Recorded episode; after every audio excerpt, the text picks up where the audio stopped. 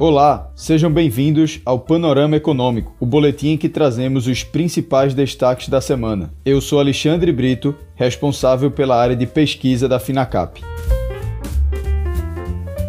No nosso primeiro boletim de 2021, em apenas três semanas, já temos muito que atualizar os investidores sobre os últimos desdobramentos do mercado. Após sucessivos entraves políticos e logísticos, o Brasil deu início à vacinação contra a Covid-19, que começou no estado de São Paulo com as doses produzidas no Instituto Butantan. Avaliando os efeitos econômicos, a resposta do mercado dependerá do ritmo que se dará à campanha de imunização no país, sobretudo aos setores mais ligados à circulação de pessoas. Nesta semana, Joe Biden tomou posse como presidente dos Estados Unidos. O discurso do democrata parece ter surtido efeito positivo nos mercados, que tiveram forte alta no dia da cerimônia. O ambiente estimulativo terá continuidade no governo Biden, com um pacote de 1,9 trilhão de dólares para aprovação no Congresso. Na frente econômica, a nomeação de Janet Yellen ao Departamento do Tesouro marca o retorno do país à sua tradicional política de fortalecimento do dólar, pelo menos no discurso. Em sabatina no Senado, Yellen disse que os Estados Unidos não buscam uma moeda fraca para ganhar vantagem competitiva e assumiu um posicionamento duro contra a suposta manipulação da taxa de câmbio pelos chineses.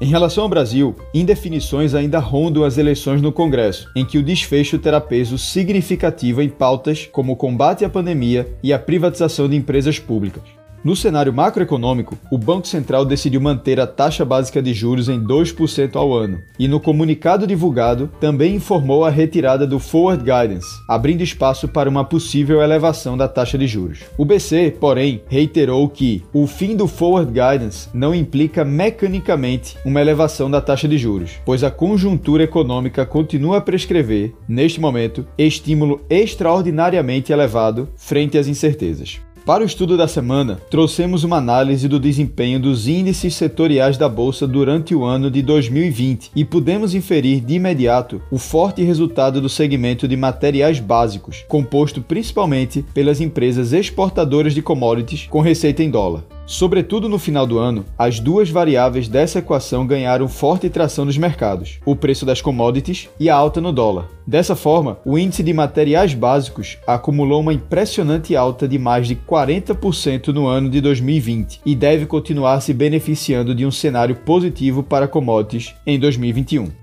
Do lado negativo, os dois setores de pior resultado do ano foram imobiliário e financeiro. Embora os bancos tenham ganhado tração ao final do ano com a melhora de cenário, fecharam o período ainda em patamar negativo, com bastante valor a ser destravado no ano que iniciamos. Já no setor imobiliário, as principais ações que sofreram no ano neste índice são as companhias atreladas à exploração de imóveis, como empresas de shopping center, que foram afetadas pelo menor fluxo de pessoas e impactos no comércio físico. Com a diminuição das medidas de isolamento, seguindo as recomendações sanitárias, estas empresas devem apresentar recuperação em seus resultados. Em relação às empresas, a Petrobras vai aumentar em 8% na média o preço da gasolina nas refinarias, mas decidiu não mexer, por hora, no diesel, em meio a ameaças de uma nova greve dos caminhoneiros. Mesmo com o reajuste da gasolina, importadores voltaram a acusar a estatal de manter os preços abaixo da paridade internacional. A Petrobras também abriu a fase de negociação com a Ultrapar para a venda da refinaria Alberto Pasqualini, Refap, no Rio Grande do Sul.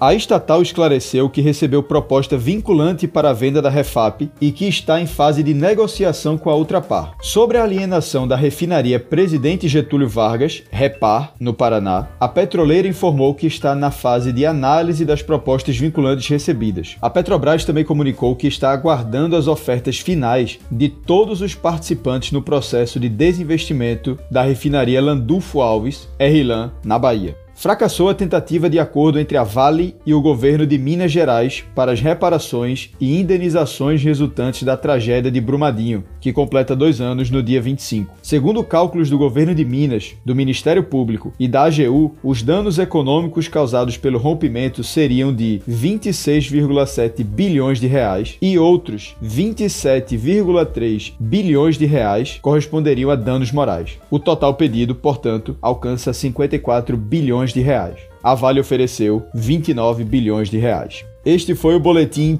Panorama Econômico. Até a próxima semana.